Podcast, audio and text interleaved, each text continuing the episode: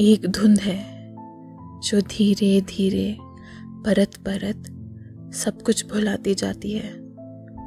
एक इच्छा है जो कहती है, चल। फिर हल्के हल्के उस धुंध को मिटाती जाती है। कुछ चेहरे हैं जो इसलिए धुंध में खो गए थे कि हम बड़े हो सके और हम बड़े होते गए। एक आस्था है जो उस माँ की तरह है जो मरने तक आपका साथ देती है। एक हमारी आस्था है, जो उस माँ की तरह है जो हमेशा दरवाज़ा खटखटाती रही, पर हम घर पर थे ही नहीं।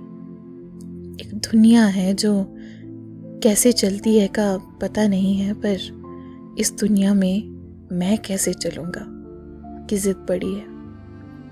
एक ज़िद है जो उस मकान की तरह है जिसकी किस्तें आपको पूरी ज़िंदगी देनी पड़ती है। एक दर्द है जो दिवाली के पटाखों की तरह आसपास ही फूटता है और अगर नहीं फूटे तो अचानक फूट पड़ेगा का डर हमेशा बना रहता है।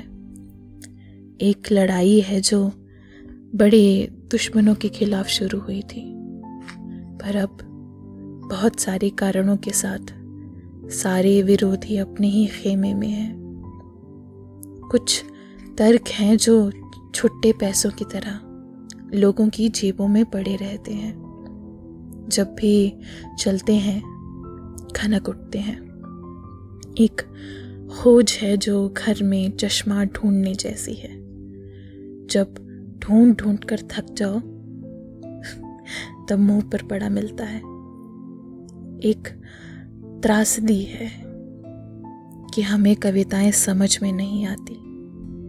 एक त्रासदी है कि हम सब जानते हैं और एक त्रासदी है कि ये सपने हैं।